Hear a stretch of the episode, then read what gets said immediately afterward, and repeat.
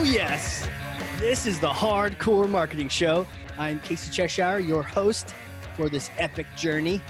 And today's show, sponsored by Cheshire Impact, on a mission to help people maximize their use of Pardot and Salesforce. CheshireImpact.com. Bam. Hey, everyone. Before we get started with the show, I'm excited to announce two things. First is that my book, Marketing Automation Unleashed, is now live on Amazon. So go get it. The second thing is we have a new sponsor, qualified.com. I'm going to tell you about them in the next couple seconds here and also how you can get a free copy of my book thanks to them. So, who are these people? Well, Qualified is the number one live chat and chatbot platform for Salesforce and Pardot. Sales reps can have real time, personalized conversations with who? Your hottest website visitors. So I want you to know I don't just partner with anyone. I genuinely love these guys and the platform. We use it at my company. Our sales team loves it. We've closed a lot of deals based on it, um, had a lot of great conversations with prospects too. So, you know, a lot of marketing these days is what? Hurry up and wait right? Fill out this form. And then if we pass you over to sales, you, maybe you'll swap six emails with them to find a good time to talk. But what if a prospect is doing research right now and they would chat now? Why not give them the opportunity? So the best part is your company actually decides what leads are worth a live chat. There's a lot of noise out there. You don't want to talk to everyone. So Qualified actually connects to Salesforce and Pardot and it's able to pull in lead and contact information so you can specifically know if you're talking to a VIP, a VP, a decision maker. It's really kind of like magic. Now, if you don't know who someone is, well, what happens then, Casey? Well, that's when the bots come in handy. Chat bots can then ask you know questions to further qualify a lead, find out if maybe this is someone you do want to talk to, and uh, they can book meetings while your sales team is out, and they can wake up the next morning with a bunch of meetings on their calendar.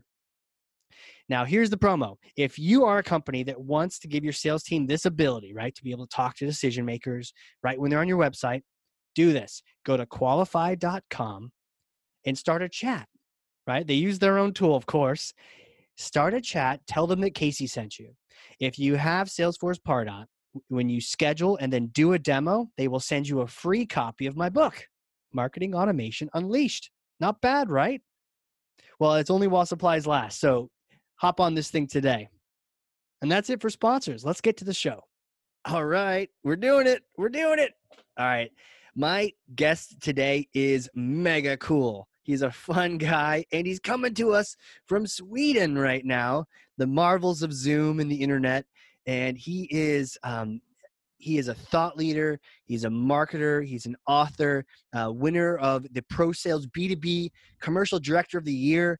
Um, he's written a book called Megadeals. We're going to get a little bit into that, um, as well as he is the CRO and CMO at Proof Analytics and the founding partner at Megadeals Advisory. Formerly a soccer player with an eight pack, now a mega dad. Christopher Engman, welcome to the show. With a, a dad bod. Dad bod. Yeah, I didn't want to. Th- I, I didn't want to guess at the dad bod. I just figured we'll let people think about it. You know. Yeah, but I've heard that's the trendy. That's the trendy one right now. The eight pack is out, right? So the dad bod is, is the new. It's the new black. I think that might be fake news. yeah, yeah. I, I think you're right. so hey, welcome to the show. I'm I'm actually impressed with the Wi-Fi happening to here today. It's been better than talking to some people in New Jersey lately. Right, so, right. Awesome.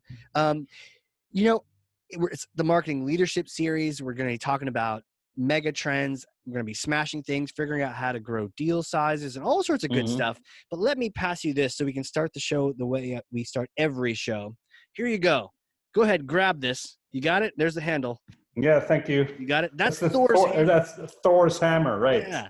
So, so take Thor's hammer. Suitable for Scandinavia, right? It is suitable, isn't it? It's perfect. Yeah. Uh, yeah. Take that hammer. I saw you one hand it too. You're natural. Yeah. Um, take that hammer, smash for me some kind of myth, bogus strategy, misconception yeah. that drives you crazy. Right.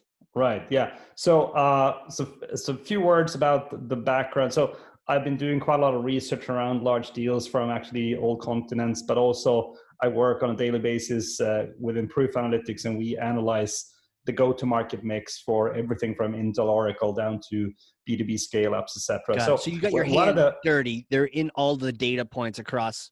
Yes, yeah, so, so basically, one is a research approach, and the other one is a mathematical approach, trying to answer the same question, which is how should I maximize my growth or profits, blending sales and marketing, PR, but also the underlying uh, categories and tactics to maximize growth and uh, uh, growth and profits. Wow. So that's that's the only thing I do. That's I, have dedicated my life to that. So and what's really cool is that the the Megadeals research that actually continues as we speak and proof analytics they're both answering the same questions but with two different approaches so so i have the luxury of being involved in both of both of those do they and ever the fight each other do you, you, ever get the two teams together and they kind of like snap their fingers like grease and they kind of throw down research versus uh, math? Well, well, actually, uh, we haven't. We will probably find a few things that are in conflict. Yeah, I mean, co- conflicting results because research is research, mathematics mathematics. You're not right. necessarily giving the right, getting the right, and the same answer, right? Sure. But still, we haven't seen a conflicting result actually. But I'll, I'll, go to the first myth. So yeah, smash. Uh, and this one, because ho- probably most listeners are actually coming from the marketing side. Yes. But I say this also to sales leaders. So in the B2B space, the investments and the costs going into sales versus marketing are completely set up in the wrong way. So really what we found both with proof analytics and within the Megadeals research is that the winners are spending more on marketing.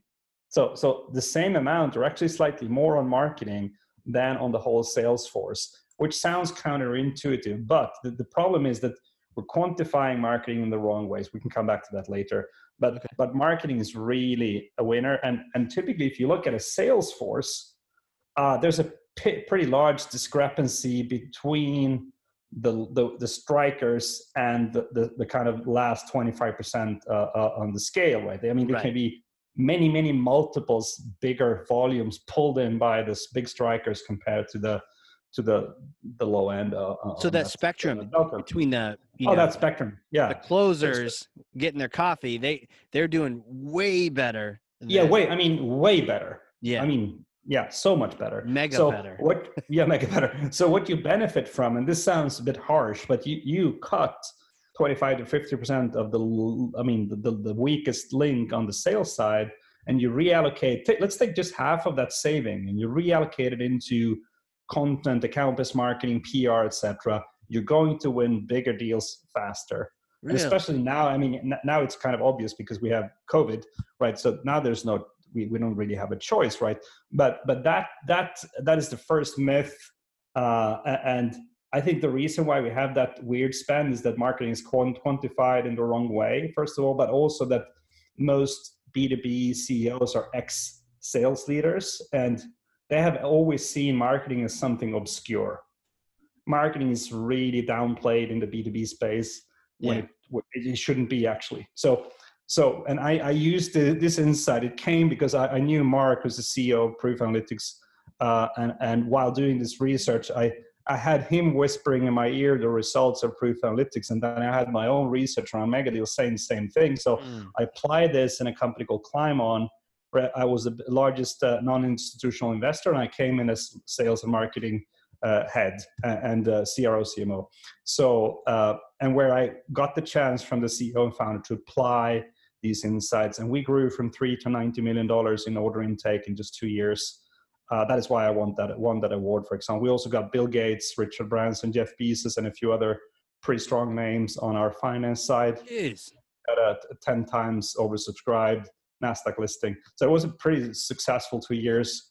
We won a lot of awards. But but what, what I mean, the key thing I did was to take half of the sales cost out and move it into marketing. So we did spend slightly more on marketing than on sales, and that is the Climeon selling green power plant. So it's it's not it's not like it's not an app, right? It's right. pretty heavy B two B, and in, in in the heavy B two B space, marketing. I mean, I've never seen any company spending so much in relationship to the sales cost that we did, but we we destroyed, we crushed it. And now that could be sample one. I mean, true. That could have. I mean, yeah, it's just two years. There's one company, but now uh, the, the team around Megadeals uh, is applying this both in the I mean, the Fortune 500 companies in the world, but also B2B scale ups. So yeah. this discipline is now being deployed in more and more companies. So in a year or two, it'll be fun to see some of the results there. Wow.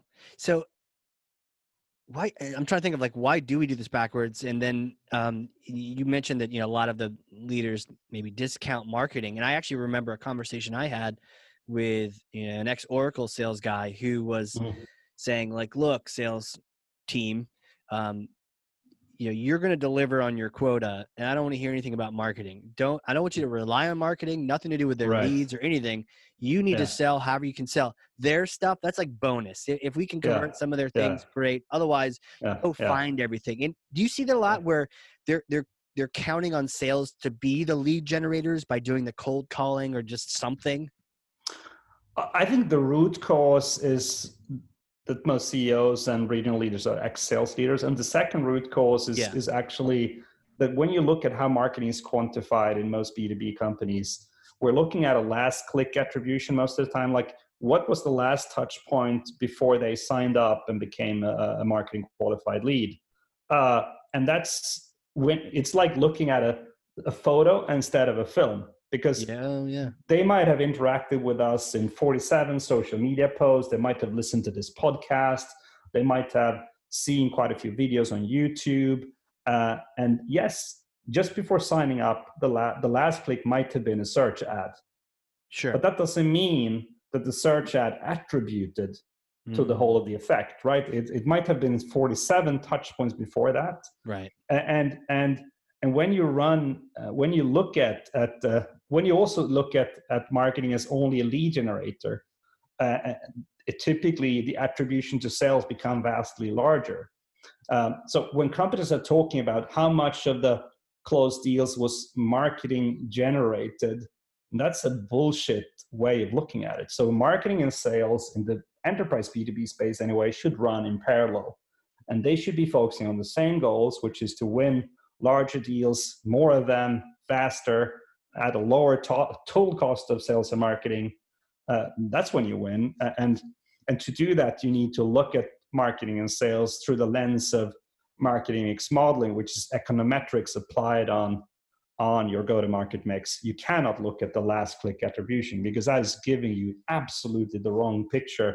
I give you an example. So one company that, that we've been working with at Proof Analytics, they they looked at their last click attribution yeah. or or and see okay these two tactics have the same roi in general like overall they are equally high performing when we looked at it through the lens of econometrics and marketing mix modeling one of them came out as 50 times stronger wow. so 5000% uh, because we're quantifying the long-term effect the delayed effect that is spread out over a longer period mm-hmm. and when you look at that and you look at it as the, the same way as, as uh, people in economy are doing. Like when you judge taxes and stuff like that you see a completely different spectrum of what is delivering value and not and that's when you for example see which which could which is another myth uh, so so brand the value of the well hold brand, on before we get into brand I, let me just deconstruct some of these things because uh, i know right. i know you're you got thor's hammer back finally now um, and uh, you're smashing things. There's a lot here. Do you see a lot of last touch? Because oh yeah you, oh, yeah. you see it across the globe too? Yeah, yeah, yeah.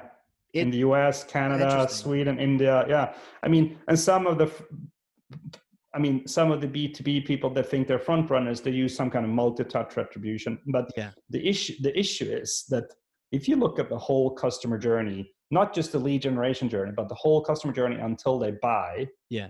Uh, they might have 115 touch points with you. That's uh, true. Uh, uh, uh, and and when you look at it that way, the, the, the value of marketing becomes, I mean, significantly vaster and bigger. So, um, oh, I see uh, what you're saying. Don't look at just a singular touch. Don't even necessarily. I mean, sometimes I like to say you look at first touch because at least you can go figure out where you find more. But you're saying yeah. broaden it from just first to being look, marketing it touches across this whole spectrum. Yeah, and, and many of the touches are not uh, you can't see them in uh, either a la- so last click is for example google analytics typical last click and a, a tool. Like True. and Google, Right. Google Google Analytics has has destroyed the mindset of many, especially young marketeers. Damn you, completely Google. destroying. Yeah, they- I mean, they're really destroying Yeah. young marketeers that think that that is the truth. Wow. So what you what you typically see is a company that optimizes their marketing mix towards the lowest CAC, customer acquisition cost, based on the last click attribution. They typically go all in on search and some on retargeting and email shots. So anything that is converting very fast, i.e., the last click, um, is coming out as very favorable. So Google is benefiting from.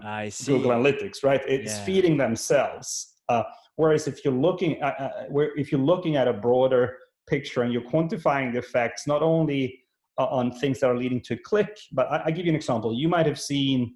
I mean, people might uh, give you an example. People might listen to this and watch our show now today, Millions. and they, yeah, and they haven't, yeah, a, a gazillion of people, and they have never heard about me or Megadeals or Proof Analytics sure. and this might have been the first touch and then they see they might not do anything but then they see uh, two weeks later they see a retargeting ad Yeah. from Megadeals, for example or and later on they see any of their other contacts posting an article uh, about one of the insights from the Megadeals book and then yes they might do a search maybe the 12th step Yeah. it's a search but that wasn't the first touch was it right No. so, so most of the things that are happening on social media, unless there's a click through, they're completely invisible to Yeah. any kind of online attribution tool because uh, I, I can interact with your videos, your posts, etc. You cannot see that in, in a last click tool. You cannot see it in a multi-touch tool or first. It doesn't matter. You can't see it. So, a lot of the even a lot of the online stuff are not attributable in an online attribution tool. So Right. they're they're still invisible. Uh, so which makes you draw the wrong conclusions. You're looking at the world through a straw. You're like, okay, this is the truth. So anyone with a, a week of statistical background would tell you you're completely off track, dude. Right. Right. So, Right. and if you, and what often happens that I've seen is that when marketeers are presenting their lifetime value and, and, and CAC models that are way too simplified to someone like a CFO, the CFO might have a regression training in their MBA and they're going, Casey, what is this? How about PR? Are you catching PR? No, you're not. How about the branding stuff we're doing? How about the sales for? How do you attribute that? Uh, the, the events we're running, it's not just a, a business card, it's, it's something more. How do you attribute that? So you, you, uh, you easily, if you have had some kind of statistical background, you easily see through it. So I've been looking at the uh, marketing analytics space for quite a while, but uh, my background is that I did analytics for the Swedish government. I've helped them to run uh, sharper forecasts. So I, I, I almost became a math scientist before going into entrepreneurship and marketing. And, and my best friend Magnus, he teases me for doing cut and paste and branded, saus- branded sausages and stuff. Ah. But, but I do have a mathematical background. So right. I've been looking at these last touch, first touch, multi touch. I've been going, I don't believe in it. It's not, it's nowhere near the, the full picture. It's None so it is, far I mean, I- Yeah. I think I've been maybe drinking the Kool Aid accidentally, but with Google, I, I was thinking that maybe at least First Touch would give us a, some I mean, actionable. uh, okay. but you it just does give you- situation where I didn't Right. know the First Touch. It was the podcast. Right. Yeah. Yeah, exactly. But but the, the thing is, uh, it does give you information. So Yeah. I, I think for some tactical optimization, you might want to look at at the, the, the last click cost and all of that. But if you think that that gives you a fundament to draw conclusions around how to optimize your go-to-market mix or more narrowly the marketing mix, you're absolutely wrong. Wow. It gives you a, a false uh, feeling uh, of security. Uh, So now my world's ruined. So help me out here. What what no, what, I, I what should I look at? well, well, well the, the thing is that the leaders in this space are Yeah. not completely unexpected. The the biggest brands in the world, uh, because they, they spend so much on marketing, so they cannot under optimize it. They can't sub optimize it. They're just not allowed to because it's just too much money.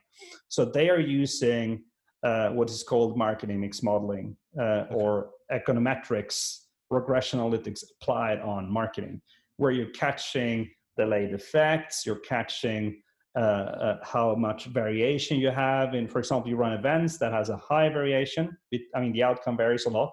Whereas yeah. retargeting has a very low variation. It's pretty predictable. Interesting. Search is pretty predictable as well. Um, you're also quantifying the real ROI. I mean, there is no there is no real ROI because even marketing mix modeling is a model. It's not the truth. You cannot replicate the truth 100%, but you can create a, the least bad model. And the least bad model that exists in the market is marketing mix modeling, but it has been too expensive. So it's been right. sitting in so so the, the biggest retailers and the biggest CPG companies in the world, they've been doing this for the last 15 years. I mean, if you ask them, so what about your last big attribution? They're going, are you are you serious? Uh, I, I, mean, they really look at you as if you're a complete idiot. So so wow. they've been they've been using marketing mix modeling the last 15 years, but it's been staying there because it's been so blood expensive. It's between $1 million and $10 million per year. That's what they spend on it. yeah, which is crazy. Yeah, it's crazy. Uh, but but w- what we've done at Proof Analytics, we've automated it. So we made it uh, like you can run the analytics in a few minutes instead of weeks and months, and you don't need expensive PhDs to run it. You can run it as a normal marketing team, uh, and yeah and you get a really powerful capability for a fraction of that cost. I mean, not it's wow. not even the same solar system. Um, and, and uh, but but we we we kind of taken the easy way out. So so the, the especially B two B scale ups are actually great for us. We're working on some, some of those cases right now because they're very uh, online heavy. So the data is really easy for us to access. Right. Through someone like Supermetrics or Funnel.io or someone like that, uh, Adverity. So these funneling tools that are grabbing the data for a multitude of sources. Mm. So then those cases are easier for us. Um, but the other the other kind of companies that we're really working a lot on is, is I mean the big retailers and CPG companies like Nivea and and and uh, and those kind of mm. companies because they they already have data in place. Uh, the the medium sized and small fast growing B2B companies, they also typically have pretty good access to data. So we can do a pretty good job there as well. Hmm. Uh, Jeez. What what what should we I mean, how do you approach it, right? Someone who's like, okay, you're right. This is you know, I'm I'm in not the least bad model. I'm in like not a very good one. I'm not doing last touch, but I'm kind of trying first touch and some multi-touch stuff. Uh, they're mm-hmm. they're measuring that as a marketing team. What should they right. shift to measuring instead? I, I think they, if they already do that, they shouldn't necessarily stop doing that overnight because it gives you tactical insights like this particular campaign how should i tweak it etc okay it doesn't it doesn't give you the fundamental though to optimize resources money and people that for that you need marketing mix modeling so marketing how, how so? modeling how does it how does it give you just the tactical i mean because uh, nowadays like a pardot or something would tie into salesforce mm. you'd have some first touch and some multi-touch and but you're mm. right it's not every touch um, no, exactly. Like yeah. every single touch on social media, except for the click throughs, are invisible to any of those tools you mentioned. It's completely invisible. Right. A lot of interactions today are happening on social media, and you're incentivized to to actually uh, so so you get a much weaker reach on social media if you're using click throughs even. So you're sure. incentivized to post the videos and and the messages on the social media platforms. Yeah. Uh, right? So if right. you put a link LinkedIn, in there, the, the algorithm is killing it. It's yeah. killing the reach. So That's so uh, so it's kind of making it tricky for the touch-based uh, attribution tools. Yeah, and like LinkedIn's a black box. You don't really yeah. know unless they're clicking no. off, but they want you to exactly. stay on. Yeah. So yeah. Yeah.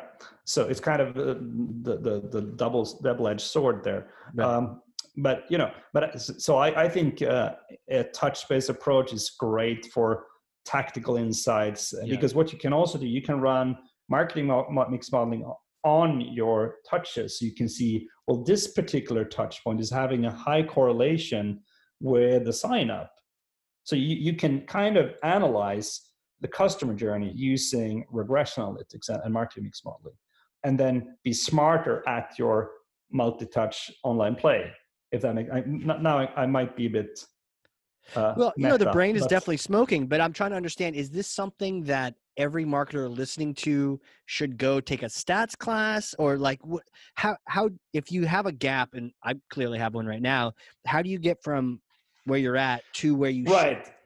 Okay, so so I think most marketing leaders totally benefit from having a basic understanding of marketing statistics. Okay. Not just marketing KPIs, but actually statistics. And I posted in our company, we have something we call Under the Hood, uh, which is you find it on, on uh, Proof Analytics YouTube channel, but you also find it on proofanalytics.ai under insights. So we have seven videos that are, so I've, I've kind of taking a one hour class that I usually do on the whiteboard or someone in my team is doing on the whiteboard. We've then made seven small videos making cool. that into uh, consumable small pieces. Right. so I'm basically standing behind a glass a glass surface and I'm I'm drawing and talking. So okay. we're trying to to make. Uh, I mean, the math behind marketing mix modeling is super advanced. So most right. of the people doing it are PhD and higher. But you don't need to do that. You just need to get the popular science understanding of it. Mm. And that's what in those videos. That's what, what what we deliver.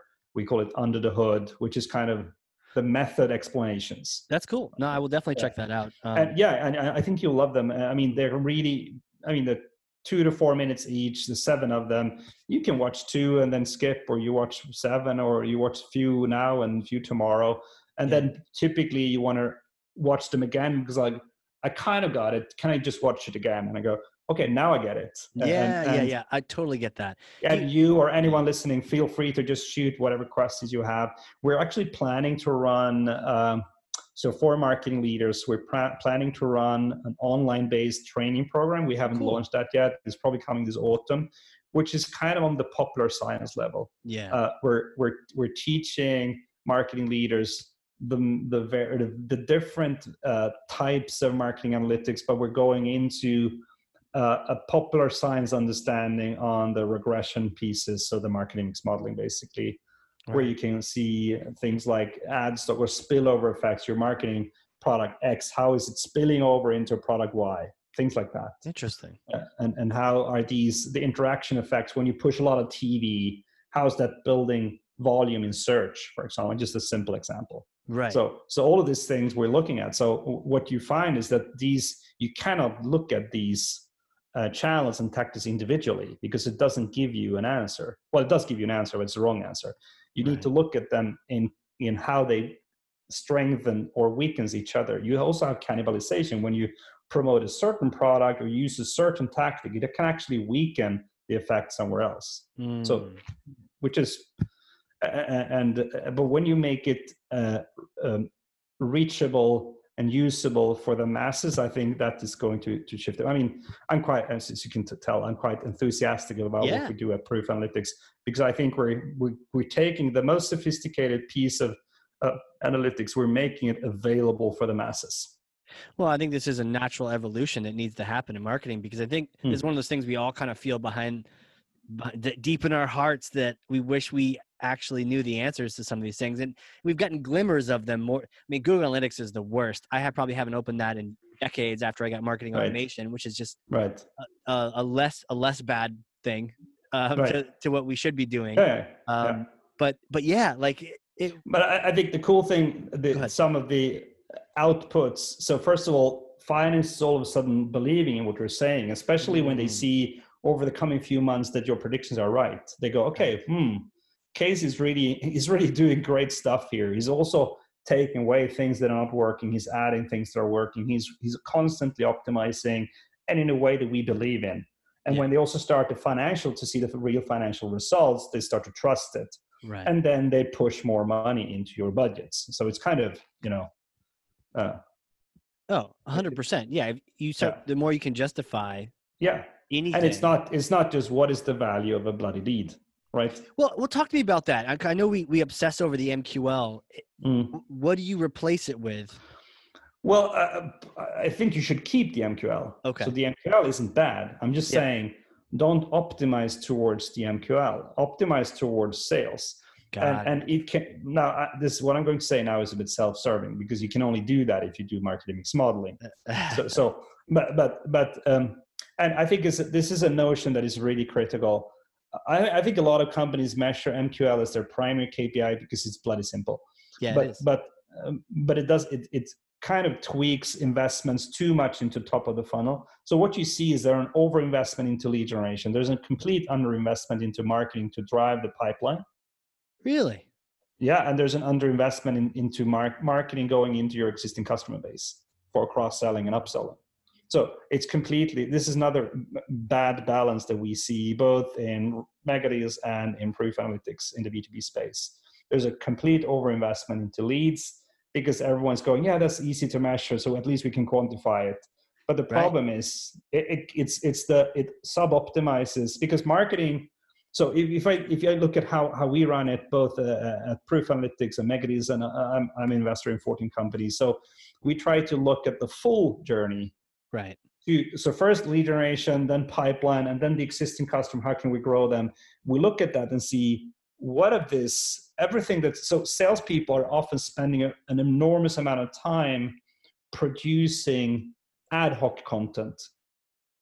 Yes. So instead, look at the full funnel and see what can marketing do here not just to generate a bloody lead but what can we do to take away a lot of time from the best salespeople right so this is and this yeah. is why this is why the formula works so when you really start to take take uh, time off your best salespeople they can be in twice as many meetings instead of sitting working on material documents uh, answering questions so Mm. It's all con- contentified, but not just contentified on top of the funnel, but actually full funnel and uh, growing the existing accounts. Um, so uh, if anything you can make into video, anything you make into a, a Q&A document mm-hmm. or a checklist or a, a longer white paper or mm-hmm. a, a, recorded webinar or right. so, so uh, you can go so you you're doing okay christopher so i just had a meeting internally and we got a bit stuck on so we have questions around how to quantify the brands so we're measuring brand awareness and how do we do that with proof i go well here's a here's a three minute video on it. Nice. And if you want if you want to go deeper here's a one hour recorded webinar.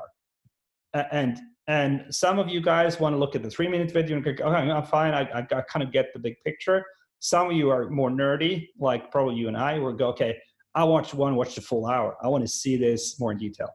So right. if you can contentify, and because marketing is so geared towards MQL, we only we're incentivized to generate leads basically. So we're over investing in search in events and we're over investing in content that is generated in leads. We're not investing in content that is driving sales. Right. So, yeah. I, I, you see that you, um, you see because there's so much lead gen activity and then you know with the organizations that aren't aligned if you yeah. send a lead over to sales then it's like they own it and you don't touch mm. it and yeah all and you also have this weird thing like uh, marketing is saying so so uh, these are our 20 most important existing accounts and these are twins equally poten- high potential accounts that we're not yet working with but sales are taking care of them we at marketing we run in this direction you yeah. cannot get sales and marketing alignment doing that. You need right. to look, okay, how do we win these big accounts together? Right? Yeah. Uh, and, now, and but if you if you set the wrong metrics, you're automatically sub-optimizing it. Right. Right. I mean, people will run. They will run in the direction where you where they where they get measured. That's kind of basic. Yeah. If your swim lane is to literally just generate MQLs, leads, yeah. whatever you want to call yeah. them, you will just keep doing that yeah. And there's a real loss. To your point, those top salespeople are busy invent yeah. doing what your job could be because they're just off on their own. Exactly. Yeah. Yeah. Yeah. Interesting. Huh.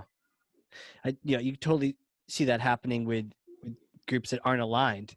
Now right. I I wonder so to fix that we do some we need some modeling and we also you mentioned even accounts like here are the accounts right. we want to go after together right and I, I mean, is yeah. that sort of that ABM shift where we're talking more about going after accounts together as opposed yeah. to let me do just lead generation? Is that part of that same shift? You think? Yeah, it is. It is. It is. Uh, it doesn't have to be under the ABM umbrella, but it's just right. in total looking at what is the the whole job of sales and marketing combined, and then marketeers should look at what can we steal from sales that they, you know, because if you ask a salesperson if you follow them into a meeting and you ask them after the meeting, so out of the 17 things you brought up, how many times have you repeated those 17? They're going like a thousand times. Yes. And then you go, okay, what if we made a, a, a, a 12 minute video saying those things, or we can chop it up into smaller pieces.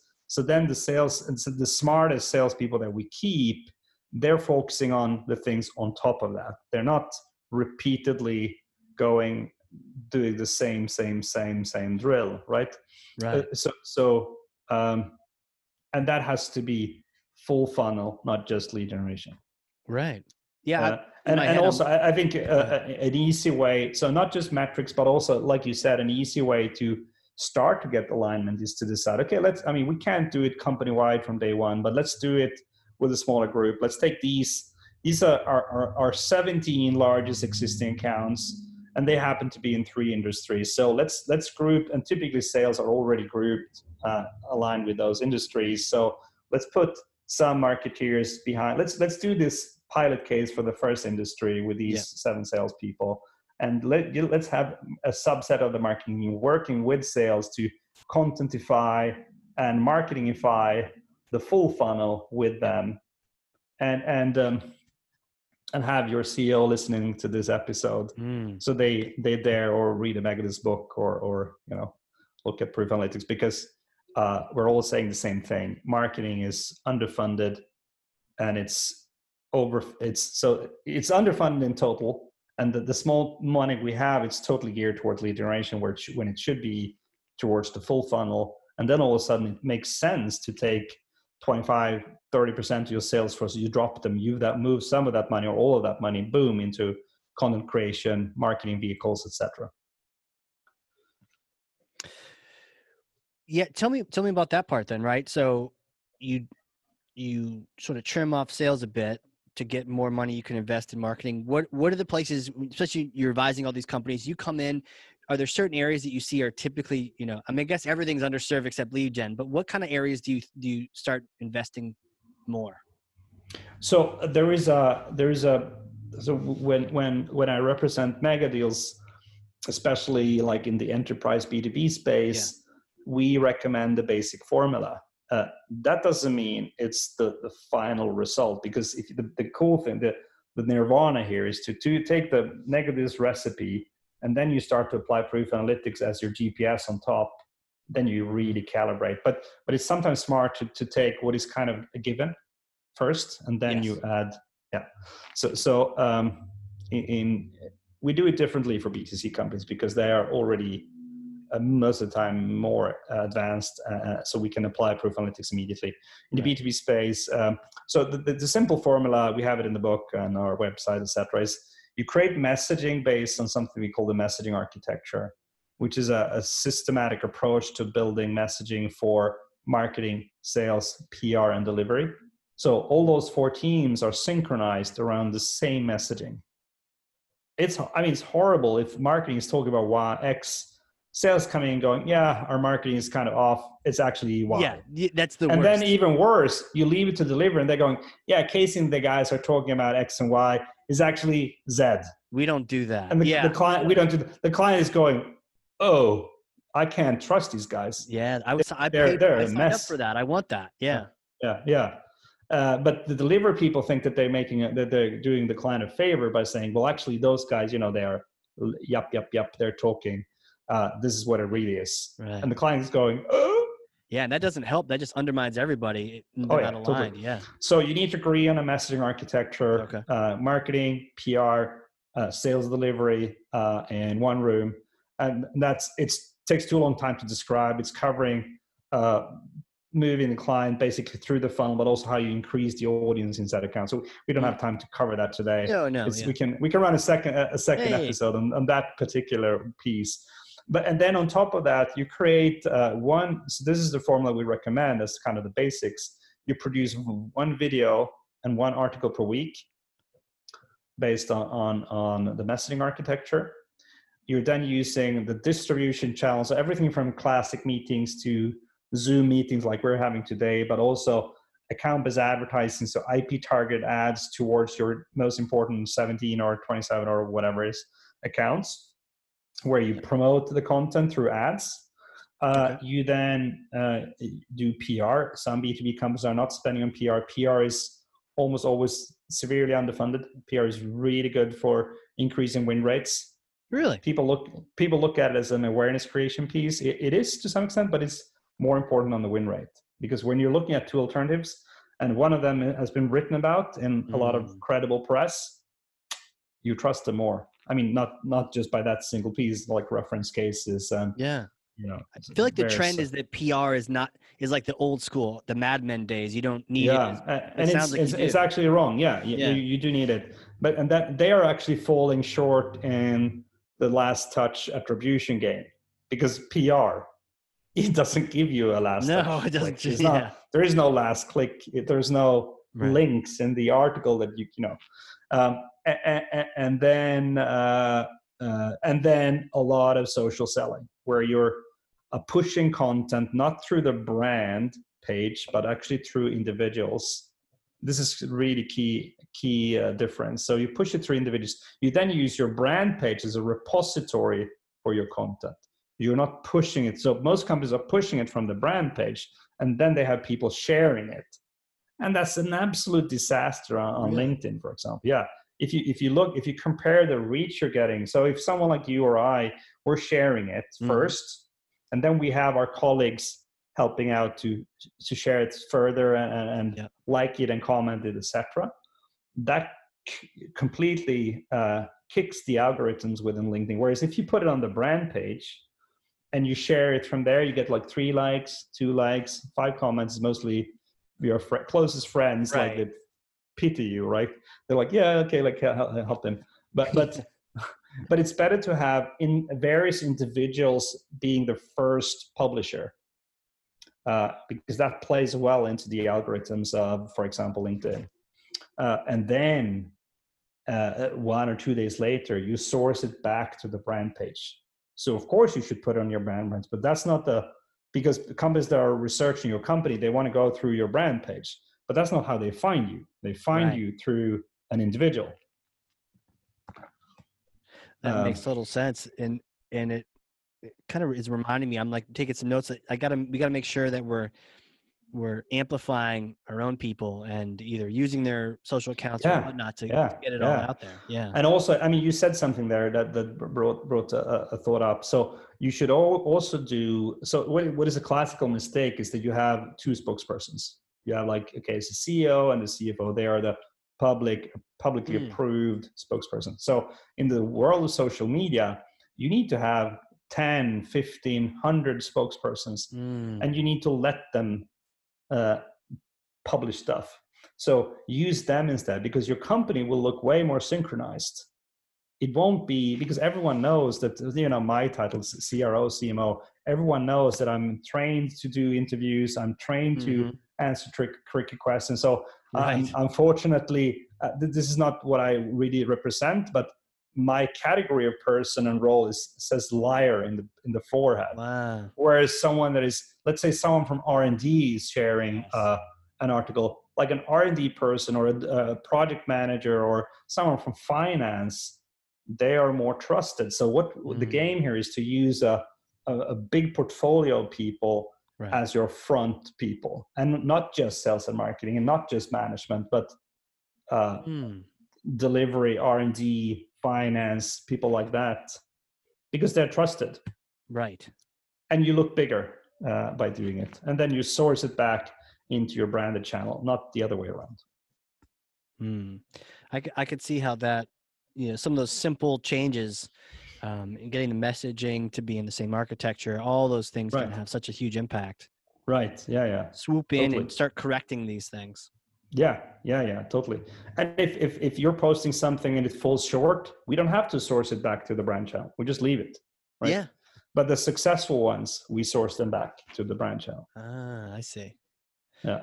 That way it, it curates that and, and shows the best of the best on the brand page, yeah yeah yeah exactly as opposed to noise that. Yeah yeah yeah exactly Wow. uh, Wow.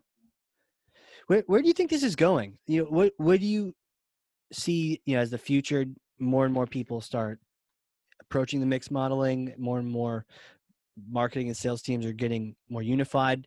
You know, do you do you see any sort of trends coming down the line um, that we can, you know, look for or anything to watch out Right. for? Well I, I think if you look at the sales layer and the marketing layer Yeah. what is happening all the time right now is that marketing is chewing up is eating more and more of the sales layers. Yeah. Anything we can produce as a, I mean, I even so I know a, company running personalized video content. So you you you have a video, you make a video, but then you personalize it with a database. So it actually produces 50,000 unique videos. So so even Wow. video content is becoming personalized, right? So uh, you'll see marketing is eating up more and more layers from sales. So you will Mhm. have, I mean, the absolutely most brilliant salespeople. They will, I mean, they will always be super Mhm. valuable, make a ton of money, uh, etc. But they will be more valuable. Uh, I mean, more and more right now over the coming years. Uh, the, the the category of salespeople that kind of, kind of vanish. They're the ones that are just repeating the the banner, kind of, because that will be. I mean, it's a better have a lousy salesperson make the initial pitch or a really well produced video. It's actually better to show the video. I've even been sitting uh, on the buying side where a vendor came in and said, "Okay, great. Before we start the meeting, I just want to show a video." So they start off by Really? a twelve. uh, yeah, a tw- tw- this was a telecom operator. I mean, they have a pretty big vari- variation of quality in their sales force, right? So they realize that if we just get them to get the meeting, and in the meeting we play this 12 minutes video, that video is doing most of the sales job. And then the, the salesperson can focus on asking quite a, a list of questions. Yeah. to Do you have any diagnose questions? yeah. Yeah. do you have any questions and and also so i before we go into deals i need to know this this and this about you and, and that's simple that is pretty Yeah. simple but but pitching it is more tricky. So so and i mean and then probably what most people are talking about that you'll see more and more um, not just on the analytics side but also on the interactions more and more ai creeping in. Uh, i mean you'll already see this on, uh, heavily on the b2c side where you go into chatbot and and is already pre pre-programmed with a gazillion of answers. So Sure. It recognizes your questions and, and it's and i see a lot of companies are, are, are running hybrid mode so they're letting the robot answer but they're it's supervised so so then a person can all of a sudden do 10 persons job Wow. uh, because Yeah. the, the robot is taking the simple but sometimes you go oh that wasn't really what he was asking for so you're kind of jumping in and, and you're assisting the chat right. uh, and and also i mean on, on the really i mean on the mega deal space you typically find fairly complex setups. You you find now a growth within configurators. Uh, i mean you, it started off in the car industry where you, where you configure your car right? Yeah. but it's now going into configuring power plants which is vastly Huh. more complex than a car.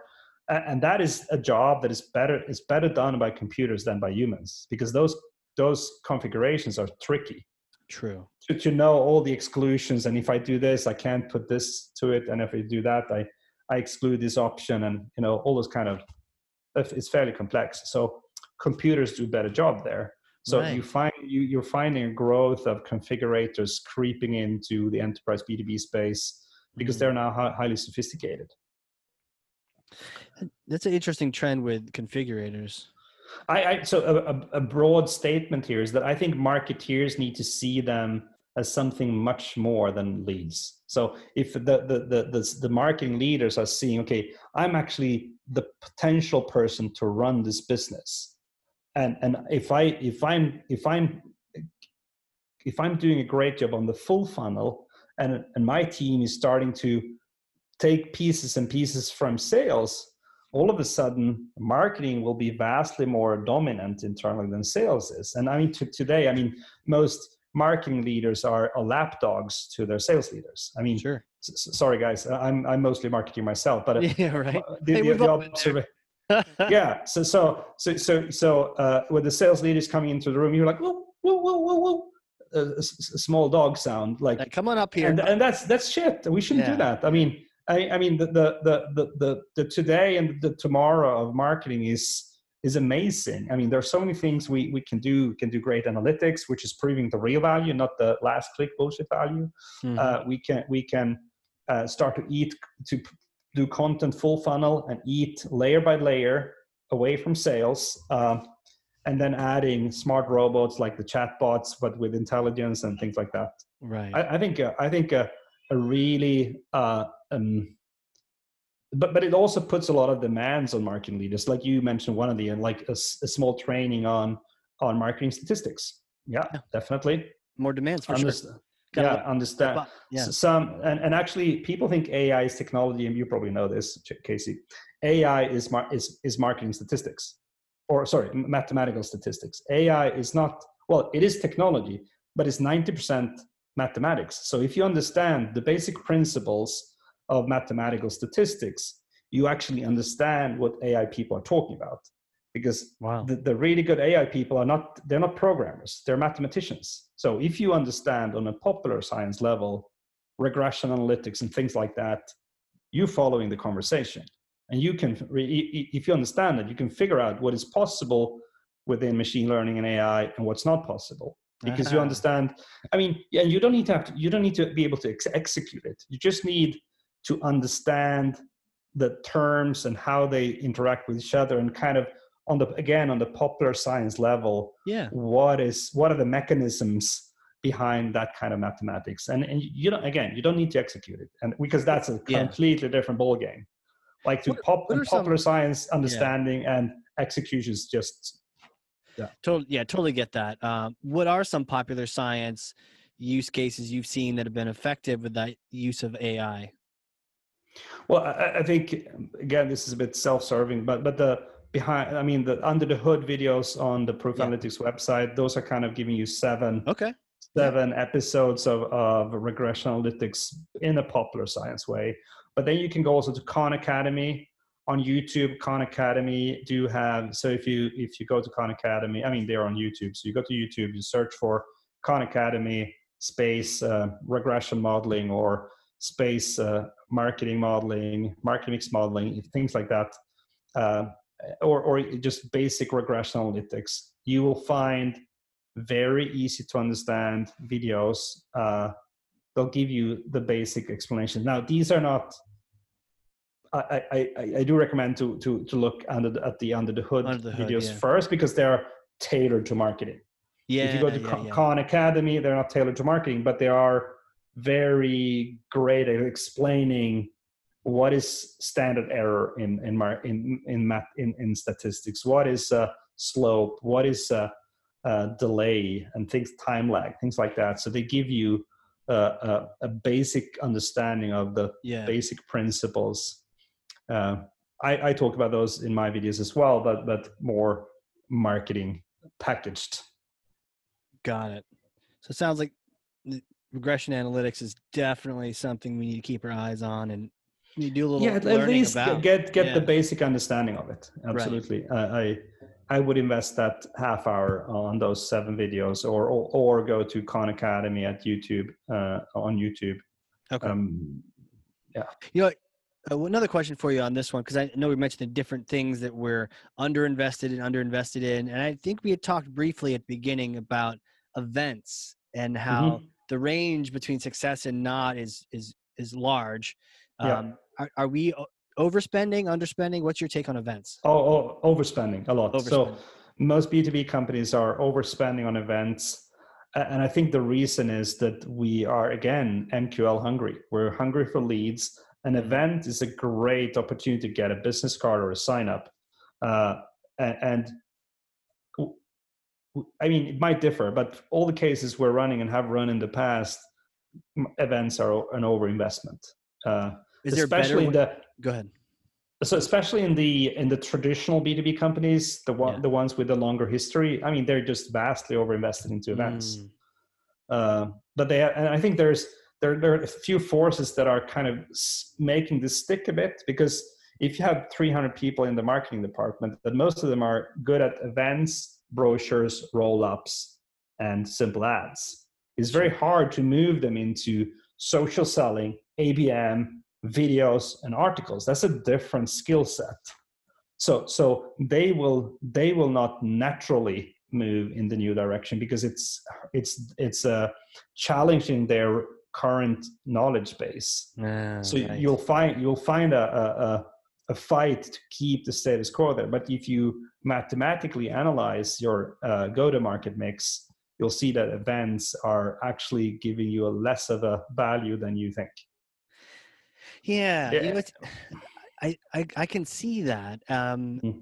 they can be fun, right? Yeah, yeah. There's an. I'm not saying I'm not Yeah. saying strike them off. I'm saying reduce them significantly. right. So like I think- start start by cutting 25 to 50 percent of, of the events and and, and Okay. and move it into content and ABM, for example, as a simple. And I guess does that does that tie into travel? Have you seen anything with travel and sales and marketing? I mean, whether it's a, whether it's a, a big event they're going to, or maybe just Mm. office visits, or especially Right. as we get into this remote culture. Do you do you see anything with? Are we still going to need to travel? Sales needs still. We, to we actually don't have a good, a brilliant questions. We don't yet have any analysis on whether virtual meetings or physical meetings are paying off more. Right. Uh, what what I've been what I'm applying though and have been applied in the last 10 years though is is a blend. I try to have as high proportion of online meetings as possible, but typically in a larger deal, you eventually need to meet them face to face because there's some kind of chemistry. Uh, we need to feed each other out on a chemical level, Right. cultural level, get to know each other better, look each other in the eyes, and things like that to, to build the, the final trust layer. Um, so Yeah. I, I don't think I don't think everything should be digital. That's that's not the point. I think you can, with great content, full funnel, with distributing it with, with a variety of PR, ABM, social, etc., Yeah. and and uh, tilting more towards online meetings than before. I mean, some of I mean, you're probably and I we're, we've- we've done this for a while, but yeah. you you still see a lot of traditional B2B companies that are they, they think that we need to go and visit them physically. Well, so so I, I think this is another one from from uh, our research. The best mega dealers, and doesn't have to be billion dollars. is- I mean, the medium sized to large deals salespeople, the best ones are great at, at disqualifying cases. Mm. So disqualify early and overinvest overinvest in the ones you have qualified in. But try to be really harsh and disqualify on a few attributes that you know are weakening the probabilities. Kick them out. Uh, because the, the, the, the winning salespeople are, are disqualifying hard and they overinvest time and money on resources on the ones with the best odds, basically. And, and, and that also goes well into virtual meetings. So you could have the first two three interactions over a web meeting and Mhm. you're focusing on qualifying or disqualifying the case Yes. getting the ba- their basic understanding your basic understanding across and then you go okay should we you can even ask them guys should we invest time and money into this process and go towards a, a, a purchase Mm. Uh, and that's a pretty blunt question but but you typically get an answer like Yeah. True. yeah we're, we're yeah we're, we're we're quite interested in in actually making this happen uh, we might have another vendor involved as well but we're kind of interested in making this happen okay and then you you present a suggested plan to close the deal hmm not just you not not just let it happen by chance you present okay so these are the these are the four interactions that we need to go through Right. uh, and and this is what you need here's what you need to do here's what we will do prior to signing Right. and then you're and then you're planning the close Mm. so you you you're booking it in the calendar with the right stakeholders on both sides and after each meeting you have exit criterias like okay how can we it's becoming very transparent and, and they actually they actually give you an investment decision which is to invest time and that's the first win Right. right Yeah. Yeah. And then Uh, I know I know some companies try to really really step up the time on their side to to see if the the, the prospect will follow them in that investment of time. right right Do lots of meetings. You know, quick follow on question for this and um and you're right. There's some of these things we just need to you know go look under the hood or whatnot. As you the world enjoys Netflix and enjoys the B2C buying culture and you see some of that seeping into the B2B world, how does that how does that play against trying to get the bigger and bigger mega deal if you're seeing a lot of this sort of B2C scalability, automation, uh, Yeah. video? Is there a distinction? Do you just Yeah, to yeah. your biggest deals?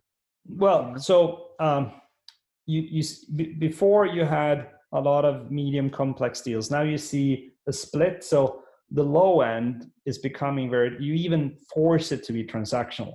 You, Yeah. you take some of the uh, medium complex deals and you even simplify them to make them lower in complexity to enable a transactional selling, meaning, I mean, as automated as you possibly can Right. the other end of the spectrum, so the mega deal spectrum or the large deal spectrum, is actually going in the other direction. So here, up here, you see deals are becoming more complete. So you're bundling more stuff. You're actually going from mm. Okay, if this was your original deal, now five years later, you have added more stuff to it. You've made the deal even juicier, larger. Right. So, so it's kind of a, a split, and both of them are becoming heavily influenced by digital mm. stuff, but just in different ways. Right. So my specialty is not the transactional end. My specialty is up here. How do you right. how do you digitalize and how do you win bigger deals with less resources? Right. Uh, and and so so basically yeah, yeah pointing right, right, at the book. Yeah, exactly. Yeah. So how, how do you win larger deals faster with less resources in total? So a better blend of sales and marketing and the various tactics. Better um, blend. Yeah. Great. And then uh, and, and, then it's like get the book. yeah, I mean, yeah, it's on megadeals.com or on Amazon or yeah. you find it on a bunch of places. Or and also I, uh, this podcast. I mean, it's it's a, it's a very short time that we have together so you've just got a few snippets. But also some of the, the some of the insights here are from proof analytics and some of them are from from from mega deals. So right. I, I, again I, I'm I, I really like uh, where I'm at right now with this blend of mathematics and research. Yes. And it's all around how to optimize the go to market mix Love, love it. I, it. It's yeah. it is fascinating, and you are in this this sort of centerpiece of different data fields and methodologies yeah. and logics coming into one. It. Yeah. My, my next question. You and also like, working across continents, across yeah, industries. Con- these two approaches. Yeah. Yeah. For sure, um, geography. I'm a total nerd. yeah, yeah, but cool one, and it's a cool topic too. Uh, so really, who are you? Like, could you take us back in time? You know, what's it like being, you know, little Christopher? Did you grow up in Sweden? What What was it like? And did you always know you're gonna, you know, be a mathematical marketer? Oh no, not all. So uh, yeah, I grew up in a town called Luleå, which is uh, seventy thousand people up north. Uh, so it's very close to the polar circle. Um, so basically Alaska, if you want. Uh, and okay. uh, I just looked it up on the map. Right. So it's very close to Finland. So it's up in the bay between Sweden and Finland. Um, and uh, uh, well, I have two siblings, two younger siblings. Um, I was playing a lot of soccer. Uh, I was, uh, I mean, basically doing a ton of sports. Uh, yeah. My parents are both coming from the public sector, so I actually have very little background from them both in entrepreneurship and marketing and mathematics none of that. I mean i mean i love my parents they're great but in sixth yeah. grade i remember in sixth grade they they couldn't help me more in school. So they they kind of really? ran out yeah they ran out of of capabilities to help. I mean they're they're i mean both of them are i really love them they're great. They've been helping me a lot uh, but on the kind of intellectual side that that ended uh, sixth grade.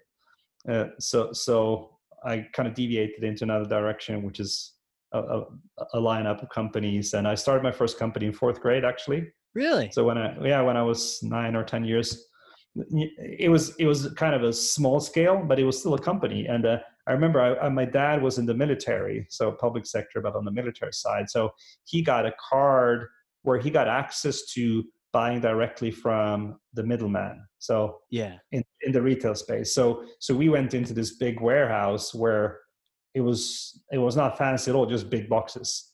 And then we went past the candy candy uh, department and you had these huge boxes of candy. Wow. and i was looking at the price. I'm like dad this is a tenth of the retail price. He was like yeah. I'm like can i have a few months of allowance? Do you call it allowance? Yeah yeah yeah, a few months of allowance to buy a few boxes. He's like, no, you're not going to eat, eat that can. I'm not going to eat it. I'm going to sell it. I'm going to sell it. Yeah. so, so he, he, he, gave me a few months uh, in, in advance, and I bought a few of these huge boxes. And at that point in time, we were frequently out in the archipelago. And in the so in the Luleå archipelago is absolutely beautiful. Sand beaches everywhere, yeah. sweet water, despite being the ocean, because there's so many rivers ending up in the same place. So, uh, uh, uh, but there are no restaurants on the islands. So we were spending several weeks out in the archipelago, and there were no access to candy.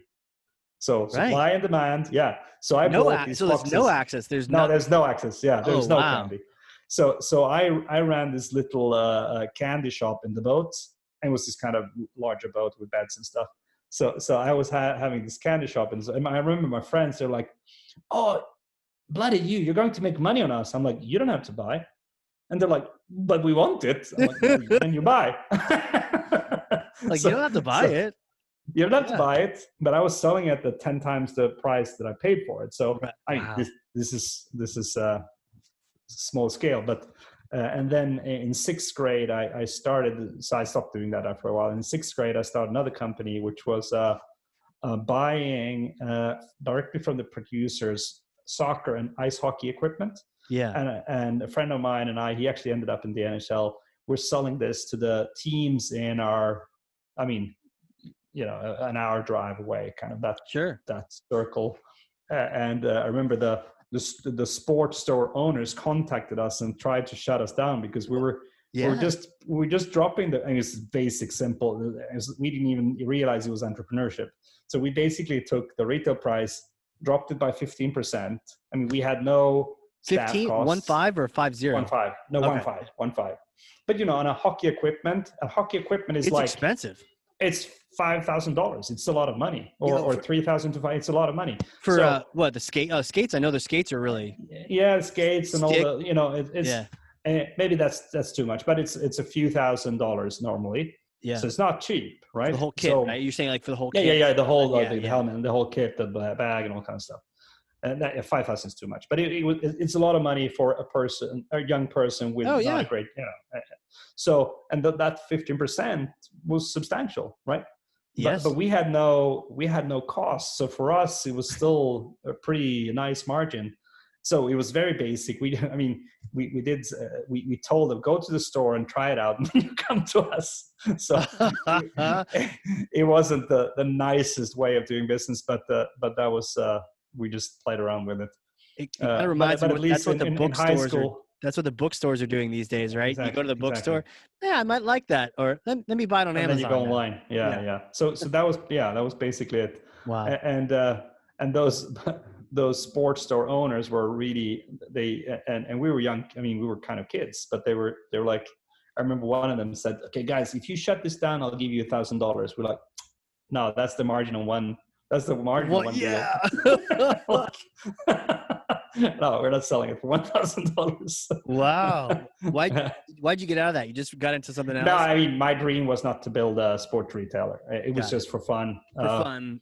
Yeah, for fun. Experimentation, trying yeah yeah i loved selling yeah. so i loved the whole like uh, selling part of it and and trying to be a bit smart i mean Yeah. those kind of those business ideas were really kind of low end but it was fun you know Yep. And uh and what do you what do you call him in donald duck you have this uh greedy guy Uh, Scrooge, Scrooge McDuck. scrooge yeah, Yeah. scrooge mcduck yeah so my friends are like oh you're scrooge mcduck i'm like you don't have to buy You don't have to you buy, make bro. making you don't have to buy bro but you make money on us i'm like yeah but you don't have to buy I'm like Yeah. yeah but we have nowhere else to go i'm like yeah It's still cheaper than what you could have been buying. yeah you it's know? cheaper it's cheaper uh, uh, and and yeah So did you just keep starting different companies and right yeah good question so Yeah. so um i then so i did university both in luleå and stockholm so around industrial management and engineering i also did one year of french studies in france and one year of italian studies in italy Really? kind of a mix. And A then I? I, I, yeah, yeah. that sounds like years, fun. uh, let's let's be yeah, honest. That yeah, that like was that was great. Yeah, it's actually the two two most fun years in my life. Uh, so both becoming fluent in those languages, but also the whole thing around it. Like when you're Oh, young, you live by yourself for the first time in your life, and and uh, yeah, it was great fun. Uh, Absolutely. uh, and uh, the, the cool thing about the the thing in Italy is I also played soccer there, um, not in the Serie A, but uh, so kind of semi a semi pro league. uh, Okay. so anyway. you're not AC Milan, but almost. No, no, no, no. But it's actually the, the second best team in, in Florence after Fiorentina. So Okay. it was a decent team. It- it- we our coach was the, the former junior national team coach. So Wow. uh, and and we beat the junior national team 6-0. So we weren't that bad, but uh, uh, you know, I, and and most of my teammates they lived off of the salary, but it was not the the is it Tom Brady? It wasn't the right gazillion dollar contracts. no it was not more, a big contract It was more uh, uh, enough money to pay a small rent and a cheap car and, and food stuff. Kind of sounds like how how baseball was in the old days for the us right. you know Yeah, yeah, town to town just Yeah, paying your yeah. rent yeah.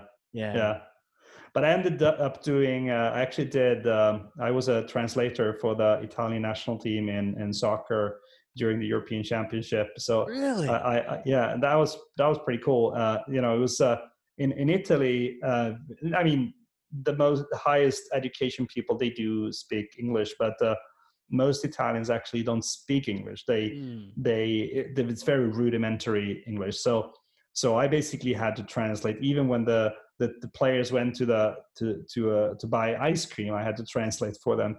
So i was constantly translating for three four weeks like non-stop translating. Wow. Yeah. So yeah you could definitely get some expertise in a language doing that. Jeez. Right. you and that was my ta- that was my taste of ac milan. Uh, right. Right. Yeah, uh, yeah.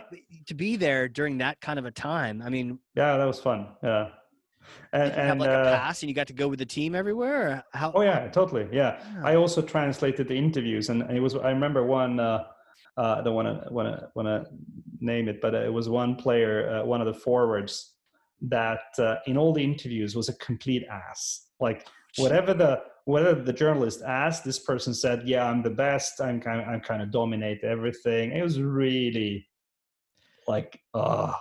Jeez. So I I had to soften it up a bit. So I I made it a bit smoother. So uh, what he really said here was like, but the, the journal, I don't know if I should have done that, but I, I, I did it. So I, I made it a bit softer. it's a great question, Uh, right? I mean, for I know a lot of fighters and you know combat sports, they like to sound edgy, but for Mm. your you know if you're a, a footballer and you know and you sound like a total jerk, then Yeah. who knows? But only Yeah. you know what he how, Yeah, how yeah. he was at that moment. You yeah, know, yeah, yeah, uh, yeah. And then I moved down to Stockholm and did uh, an extra year of.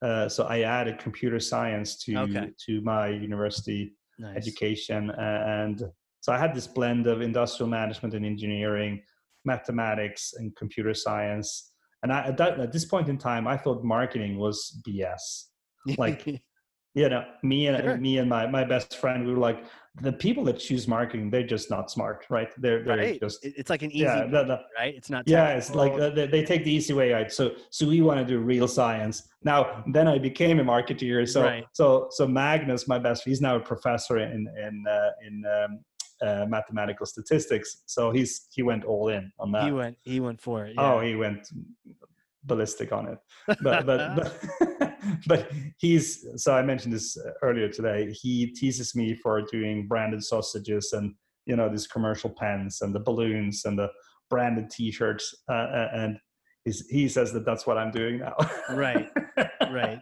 Branded sausages. I, I haven't heard that one before. That- no it's just That's- that's an internal joke uh, uh, right, because they're they're normally not branded it's just a, it's just for fun but I, Well, no, I, yeah, I, like- I, I yeah. give that to him. It's it's okay. I we, we just play around with it. I I, I, I tease him for being right? this geek with the with the thick glasses and oh, really? he's in a basement somewhere. yeah. Right. Writing mathematical formulas on the wall. Oh yeah, yeah, exactly. Oh man. yeah. and So so basically, and you asked me what happened then. So uh, uh Yeah. I did work in consulting one year. I was like, I need I need to get some kind of insights. I was really keen on entrepreneurship already then, but I wanted one year of practice. So I went into management consulting, uh, kind of a, a Swedish version of Accenture, if you like. Right. Uh, and I did one year, and I was involved in a bunch of projects. And this was actually during the dot com boom. Yeah. So I saw a lot of my classmates starting this and the other great startup in the digital space. okay. Uh, so I was like, I need to, I need to go and do that somehow. So, so I founded a company that is running now in the Nordics is a dominant player running electronic gift certificates and vouchers. Oh wow. Yeah. Okay. And in the early, we were actually the first in the world doing. Uh, you know, now it's it's kind of uh, everyone does it, but we had bar. We were the first in the world doing barcodes in the phone, and that you could scan uh, at the point of sale Yep. instead of having a paper voucher. Paper voucher. So, you just so, so so much yeah. easier when you can do that. So much Oh yeah, I mean now it's kind of everyone's going, yeah, that's that's obvious, but we were the Right. first in the world doing that, uh, and uh, uh, so so um, and then and then I took a, a one year pause from entrepreneurship. Uh, I was running, I was CIO at a big retail fashion retailer, No kidding. which is not not really my profile. Uh, I- CIO. so- that's a that's a different path.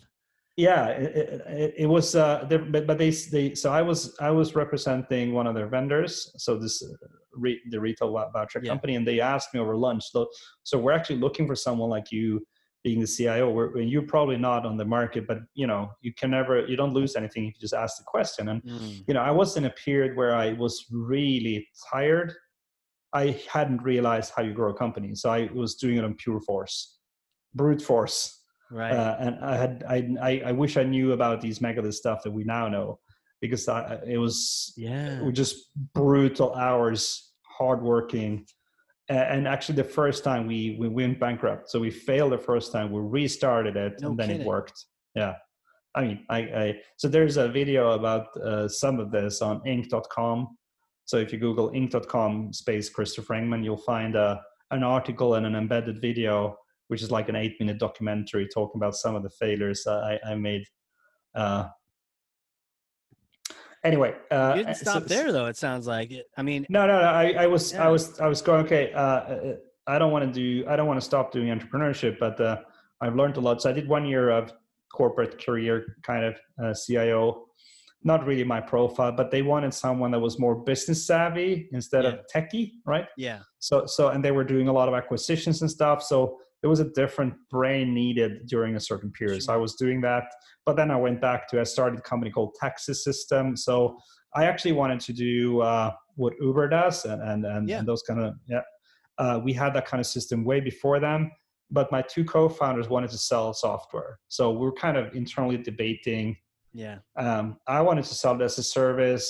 I wanted to connect the various taxi companies to each other, so it became a network uh, Right. that you can just order online and all that kind of stuff. Um, but we had completely different visions, uh, and I, I'm not saying we would have succeeded, but we were several years before Uber and, and those kind of guys with a, a smartphone-based Mhm. solution. Um, and um, uh, but but anyway, so that company then later on was sold to KKR, is an American uh, Okay. private equity company, Sure. uh, and uh, I mean, so it wa- it's kind of good anyway. But uh, Yeah. Get, uh, you get a little bit of an exit. I, I- I think you think I think it would have been way more exciting to to run and, and uh, because I mean Uber, those guys were not on the. I mean, they didn't exist. This was And- several years before them yeah. uh, a- a- and the penetration was already there for a smartphone. So that that was not, you know, it could have happened earlier. Anyway, uh, and then uh, uh, and then I so I was during the years of running this taxi software business. I played around with a lot of actually lead generation. So how do you get meetings with busy people? So we were trying combinations of letters, emails, sometimes even fax, faxes that we used, and we tried various combinations of this, and and um, and, and actually combining the knowledge from being a, in a large company on the retail side with all the internal politics and all that kind of stuff, and you realize that it's not two, three decision makers makers making these kind of large decisions. Actually, we're a pretty large group of people, so the consensus piece of enterprise B2B is is pretty huge. We talk a lot about that in the Megadeals book. Like how do you run the consensus game? So uh, we started to play around with because taxi companies are actually driven by a group of cab owners. So the cab owners typically own the the booking service together, and they want to. So so you can't. It's not like selling to one decision maker. You sell Right. to a group of owners. It's like selling to a law firm. They are partners. yeah. it- It's it- like, like you have the senior crazy. partner, the name partners, the senior partners, the so you know blah blah blah. It- It's a similar structure in a taxi company. So it was a lot of of, of lobbying involved. Uh, Mhm. So we played around with a few different tactics there, and and then and then uh, uh, so when I left that business, uh, I took the co- the knowledge from being high up in a retail company and the knowledge of doing lead generation for taxi system, and that became the start of a company that that was first in the world doing account-based marketing. So two years before someone like demand Demandbase, for example, we did. So so we actually used IP numbers to pinpoint accounts. Yeah. And okay. then we we we kind of reached out to a few media companies and so we we asked them, so can you put IP numbers in your system? And they're like, yeah, we can. So how do you use that? We asked them. So well, we use it to to preview uh, online ads, display ads prior to launching a campaign. So we put in our own IP numbers, so in our own office. So we when we go on to a big newspaper site, we can see them. If it looks good and everything, we then launch it uh, to the rest huh. of the population. I see. So, so, yeah. so I was like, okay, can can can your uh, uh ad system swallow hundred thousand IP numbers? And they're like, no, it's only two hundred sixty-four. And I'm like, two hundred sixty-four. That is a, a, hexadecimal number, right? Which is quite often used in in you know in, in IT. Yeah. So it's like, hmm. Interesting. It, it would be that number. Yeah. So I was like, that must be a, a, database limitation that is set just set by a random programmer because you have to set some kind of limitation. Some kind of yeah. Yeah, you have to put some. I mean, there, you can't just put an array in in a database and let it be. You know, you need to you need to decide. You got to. Yeah, yeah, yeah. Infinite does, doesn't exist. Though. Yeah. So yeah, arbitrary. Exactly, arbitrary. So I was like, so who's your who's the supplier of this of this ad system? Well, it's a German company. So I, I asked for who's the account manager, and I called that guy, uh, a German guy, obviously and I, I said to him, so, so uh, we're trying to do a thing here with this media company, and it looks like uh, there's a database limitation on the number of IP numbers you can swallow, and the number is 264. Can you please check with the, your R&D team if that is database setting, and if it is, if you can change it so we can swallow many hundred thousand IP numbers in one go. Right. And he actually called back in just a matter, just just a few hours. And he said, yeah, it's it's a database setting. We've now we've now changed it. Just you know, I was expecting a whole different political game around it, but they were just you know it was boom. Yeah. A few wow. hours later, a few hours later, it was updated. So I was like, okay, wow, cool. So uh, then we we researched IP numbers for a set of initial clients, and, and yep. we, uh, uh, I mean, for the, my clients' clients, uh, and then we emailed over like a, a, just a text file. These this is these hundred thousand IP numbers mm-hmm. representing 17 target accounts. Uh, and please, here are the seven ads we want to book. Here is the the the IP number you should upload in the now altered uh, ad system.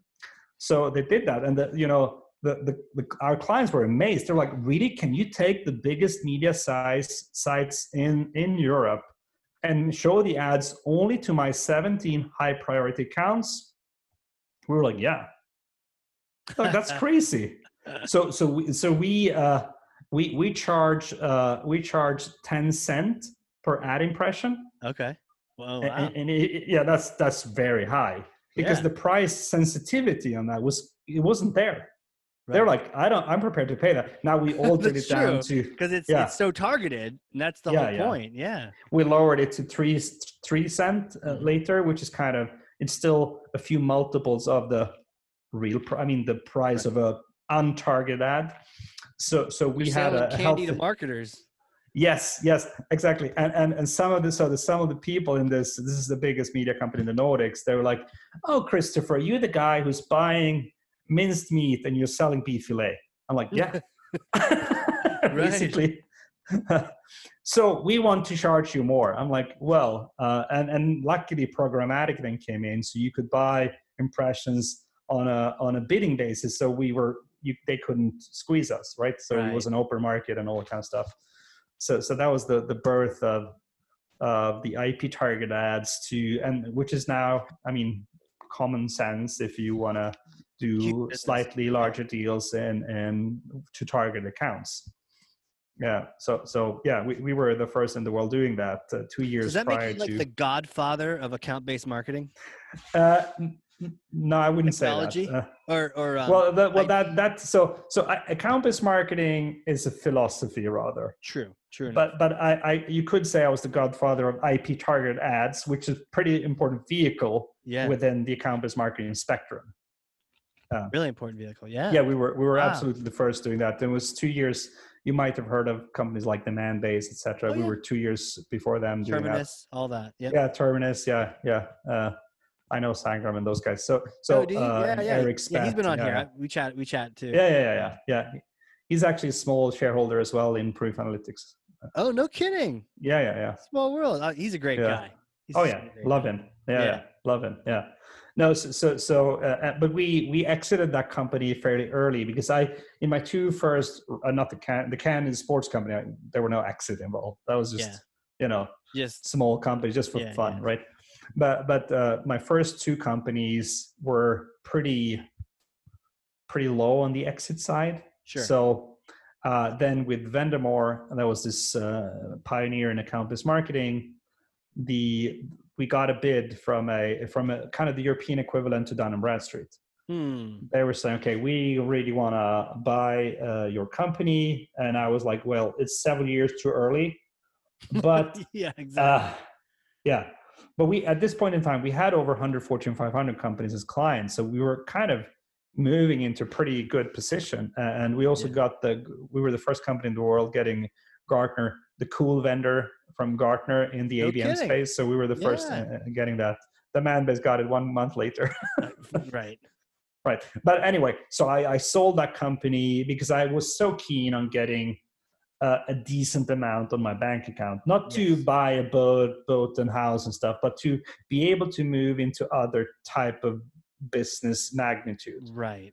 because I didn't want to run around with, you know, pennies on the dollar. Two and- and pennies. Yeah. Yeah. yeah yeah so so okay this is a this is a completely different amount and and it will it will it will create a, a platform for me to uh, because I, I prefer the scale up phase to the startup phase and also the the, the mega Yeah, deal insights are more applicable to business that already has a proven product Yep. with the first 5 10 50 whatever set of really happy clients Yeah. where the next step is to really scale sales and marketing Right. that's where my this is my that's my zone Yep. and th- that's actually a zone where you're benefiting from coming into companies later not starting them so Mhm. uh, so i rather come in with an investment and i add the mega deals skill sets and knowledge into it Yep.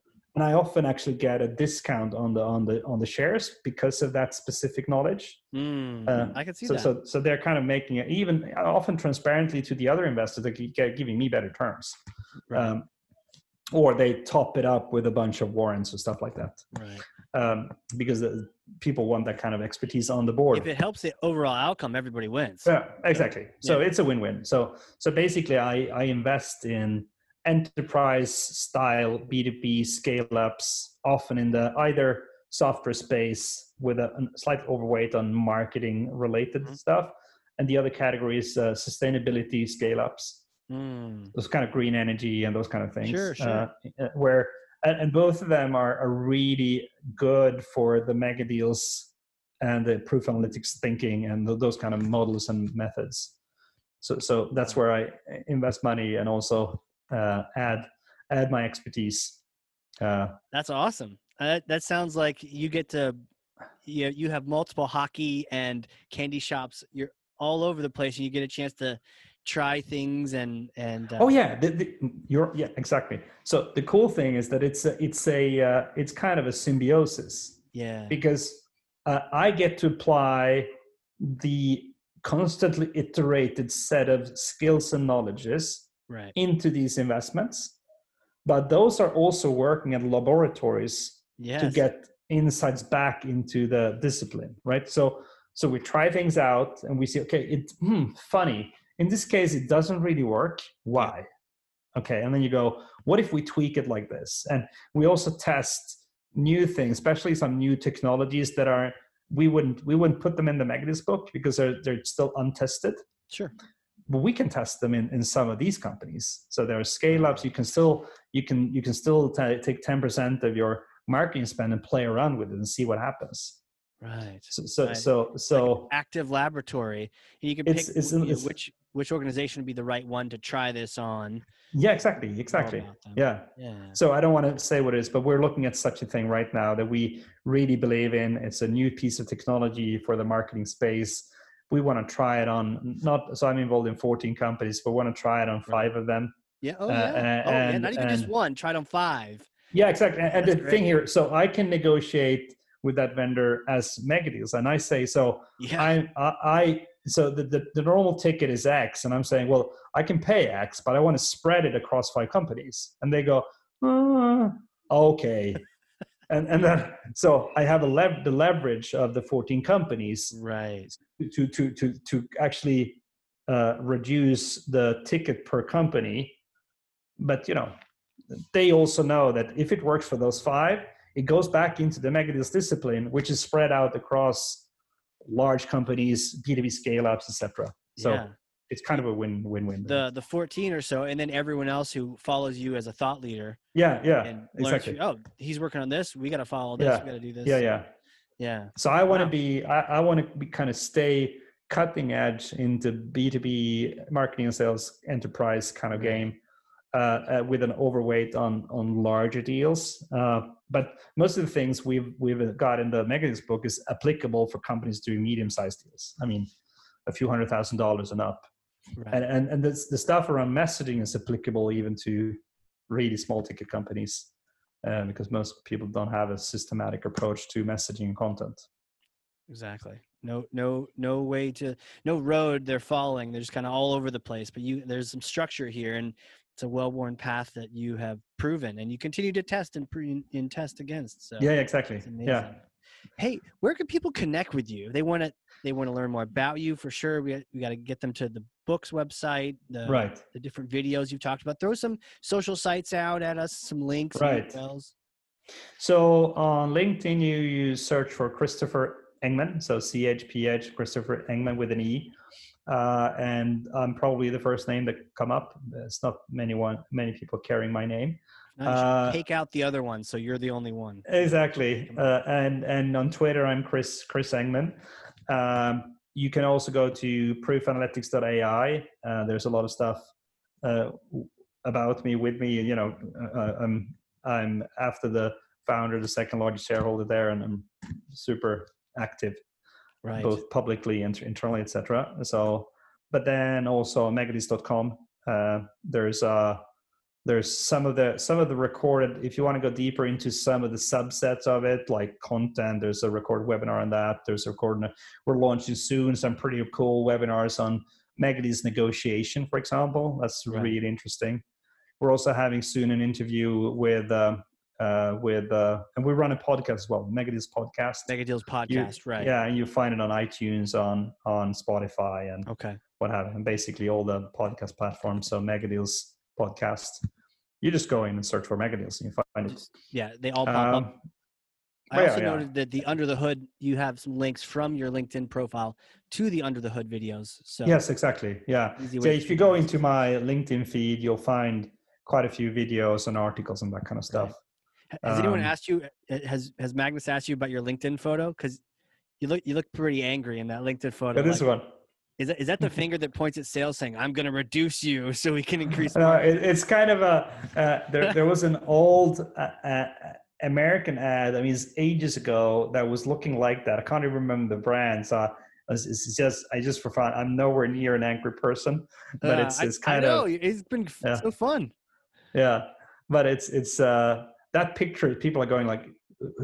Who, who uh, just my wife just went by so people are going like who's that guy is he completely an asshole or is he is he just playing or is he just or is he just playing around so i think i hope anyway people get curious when they go like who For like- sure. who is this guy right for sure. And you can see from the videos under the hood down below that brilliant, smart, and and a little more friendly than that photo up top. I like it though. I think it's like because I remember when I, we we first were chatting. I'm like, holy God, who's gonna be? Who am I gonna be chatting with? Is he just gonna like eat me up? you know? No, no, But no, This has no, been so much fun.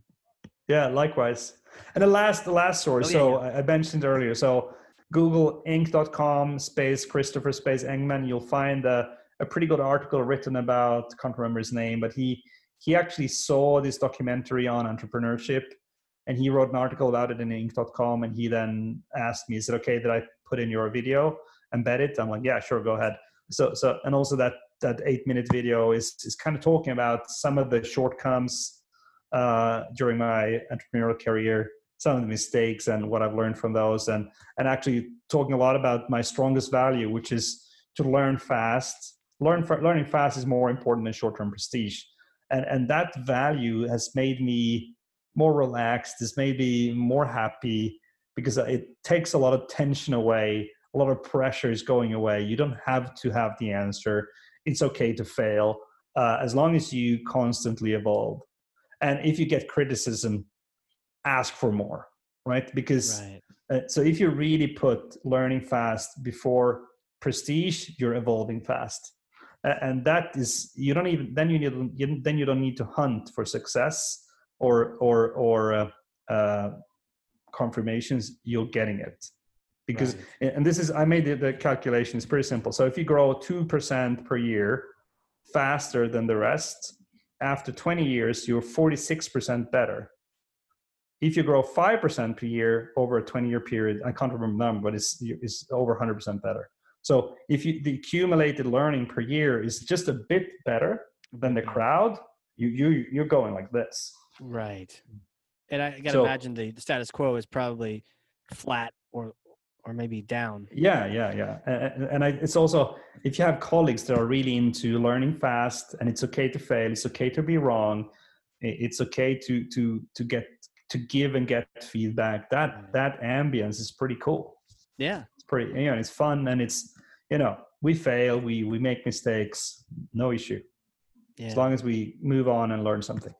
You have that zone where you can just do that, just experiment, yeah, push, yeah. try, learn, and you're not worried about the the ego hit from the prestige. No, and I was uh, when I was younger than thirty, I was very prestige driven. Like, uh, sure. you know, I was very prestige driven. So, so uh, I didn't. I put prestige over learning fast. So if I was in a meeting where they talked about stuff that I didn't understand, I I kept my mouth shut because I didn't I didn't want to reveal that I didn't understand. Now I go, guys, I don't know what you're talking about. what do you mean? And typically, people are coming coming to me after meeting. Oh, Christopher, I'm glad you asked that question. I didn't know what they meant either. I didn't know it right? either. Yeah, I didn't know it either. I just didn't dare to ask. So I'm glad you did. So I sometimes just exaggerate this and really ask dumb questions. Yeah. Yeah. Yeah. And it's only dumb if you didn't ask it. And, and exactly. I've seen that with conference rooms too, right? You have a whole yeah. room of people, and thank goodness somebody asked the question because we're all yeah. thinking it. Yeah, yeah, yeah, exactly. Yeah. Oh, oh this is this has been this has been so much fun. I feel like I could talk to you for a whole day, but I know it's it's the time zones are flipped here, and this has been fantastic. But um, thank you so much for coming on here and just chatting. Yeah, thank you, Casey. Things. Mm.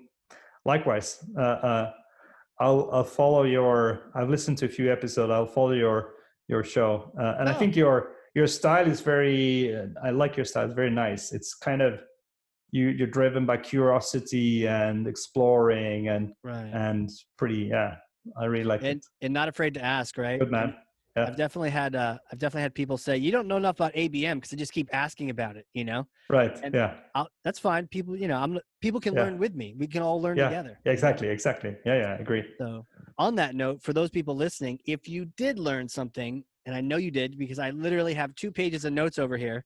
Then I ran out of space. I don't know if you can see. I ran. Out, I had to go in the margin. I'm glad. I'm uh, glad. Yeah.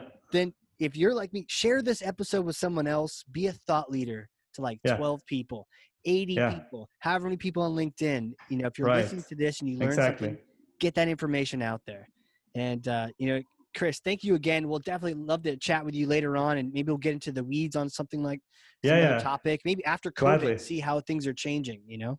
Gladly. Thank you, Casey. My pleasure. Thanks pleasure. again, man. For everyone else listening, this has been the Hard Corps Marketing Show. We'll catch you all next time. All right. A big thank you to today's sponsors Cheshire Impact, helping marketers and sales win, maximizing the use of Pardot and Salesforce. And a big thank you to Qualified.com, the number one live chat and chat bot platform for Salesforce and Pardot. Remember the giveaway if you have Salesforce Pardot and you want a free copy of my book, Marketing Automation Unleashed, then you go over to qualified.com, engage in a chat, do a demo, and tell them that Casey sent you, and that book will be on its way to your door. All right. We'll see you all in the next one.